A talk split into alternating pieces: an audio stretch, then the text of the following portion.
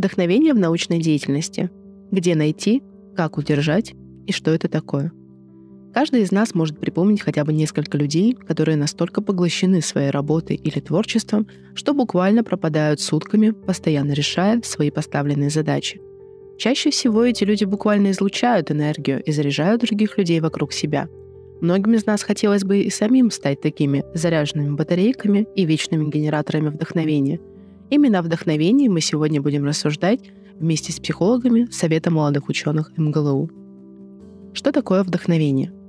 Под вдохновением в современной культуре часто понимают особенное состояние человека, которое можно характеризовать повышенной производительностью человеческой деятельности, сопровождающейся значительным эмоциональным подъемом и напряжением сил. Достаточно объемное определение. Вдохновение является необходимой составляющей творческой деятельности человека.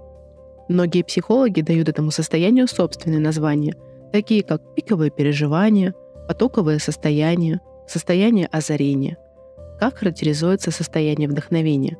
Весомый вклад в исследование состояния вдохновения сделал американский психолог Абрахам Маслоу, который предложил для конкретизации состояния вдохновения собственную модель пиковых переживаний человека, а именно модель действий, которые определяются такими качествами, как спонтанность, интегративность, гедонистичность, индивидуализированность, творческая компонента – Пиковое переживание, как писал Маслоу, это некий эпизод жизни человека, который все силы личности чрезвычайно эффективно сливает воедино, доставляя интенсивное удовольствие. Когда человек обретает единство, преодолевает разобщенность, становится открытым новым ощущением, которые отличаются неповторимостью и как обладание значительным творческими способностями – Маслоу считал, что пиковые переживания проявляют лучшие качества личности, являются неотъемлемыми атрибутами здорового, продуктивного состояния и средством продвижения по пути самоактуализации. На наш взгляд, концепция Маслоу представляет важный методологический шаг в формулировании гипотезы о существовании идеального композитного синдрома пиковых переживаний, целостности всех его характеристик. Вдохновение как частный случай состояния потока. Исследуя состояние вдохновения, многие авторы старались акцентировать внимание на различных его характеристиках. Так, широкую известность приобрели положения, выведенные при исследовании Михая Чингсент-Михая, сформулированные им самим в концепцию состояния потока. В работе Flow the Psychology of Optimal Experience Чиксент-Михай знакомит читателей с теорией, согласно которой люди наиболее счастливы, если пребывают в особом потоковом состоянии, напоминающем дзен – состоянии полного единения с деятельностью и ситуацией. Состояние потока можно считать оптимальным состоянием внутренней мотивации, при которой человек полностью включен в то, что он делает. Вероятно, каждый испытывал это ощущение, характеризующееся свободой, радостью, чувством полного удовлетворения и мастерства – когда некоторые потребности, в том числе и базовые, обычно игнорируются. Человек забывает о времени, голоде, своей социальной роли и подобное. Цель потока – продолжать течь, не стремиться к вершинам, не достигать утопии, а просто оставаться в потоке. Согласно его концепции, это состояние описывается как комплекс следующих составляющих. Это вызов ситуации, поставленная перед собой задача должна быть достаточно трудна и требовать вашего мастерства.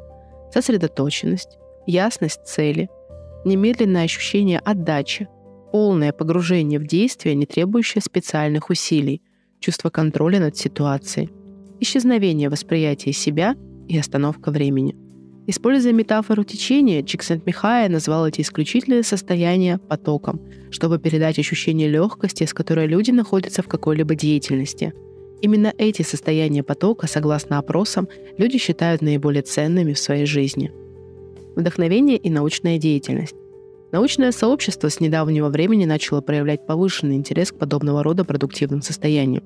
Свидетельством данной заинтересованности стало множество современных исследований, которые расширяют спектр характеристик состояния вдохновения и различных его аспектов, в том числе биологических, этических, мотивационных, архетипических, культурных и так далее – условиях постоянно изменяющегося мира ученым, которые занимаются исследованиями, особенно важно уметь настраиваться на особенный режим работы и погружаться в состояние вдохновения.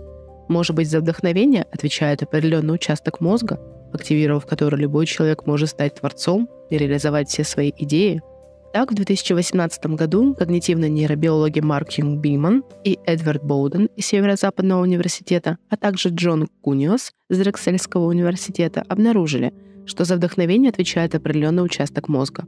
Исследование этого феномена включало в себя использование магнитно-резонансной томографии – процессе решения творческих задач испытуемыми. Результатом стало предположение, что этим участком X, регулирующим вдохновение, является правая височная доля коры головного мозга, которая отвечает за процесс объединения различной информации. Какие пять идей помогут поймать вдохновение? О нейробиологических условиях возникновения вдохновения мы развернуто напишем в нашем следующем выпуске. А пока что предложим вам пять идей, которые смогут помочь вам настроиться и погрузиться в состояние вдохновения. Первая идея — это самоконцентрация, сфокусированность на предмете вашей деятельности — Концентрация позволяет регулировать эмоциональное возбуждение, освобождая ваше внимание для решения задач. Проанализируйте самостоятельно, что улучшает вашу концентрацию. Это может быть легкая музыка, аромалампа или просто свежий воздух. Уровень сложности. Выполнять простые задачи, решение которых в 99% случаев закончится успехом, не очень нравится нашему мозгу и даже кажется ему скучным. Выберите для себя оптимальное соотношение сложности поставленной задачи и ваших компетенций, чтобы успешное решение задачи приносило больше положительных эмоций. Задачи какой сложности вы склонны решать, поможет определить психологический тест на уровень притязаний. Обратная связь. Начиная выполнять поставленную задачу, сразу решите, кто будет организатором обратной связи по выполненной работе. Это может быть ваш научный руководитель или начальник, коллега, которому вы доверяете – или любой другой значимый для вас человек, компетенции которого вы не сомневаетесь. Получая обратную связь, вы стимулируете производительность вашей работы. Кстати, принцип обратной связи является одним из ключевых в теории программируемого обучения Скиннера. Делай всей жизни. Попробуйте представить, что поставленная задача является полным отражением вас как личности, представляет собой венец всего, что вы могли бы сделать. Попробуйте представить и прочувствовать, что все, что вы делаете, актуализирует вас как самодостаточного человека, является делом всей вашей жизни. Вдохновились? Тогда пора за работу. Умиротворение. Пока вас терзают тревожные мысли о дедлайне, о собственных неудачах или даже просто невымытой посуде, вдохновения вы не достигнете. Попробуйте успокоить ваш разум, используя одну или несколько методик из обширного арсенала йоги, аутотренингов или ваши собственные методики, которые позволяют вам утихомирить ваши переживания – это работает не только для работы, но и для учебы. Читала Герта Прудько.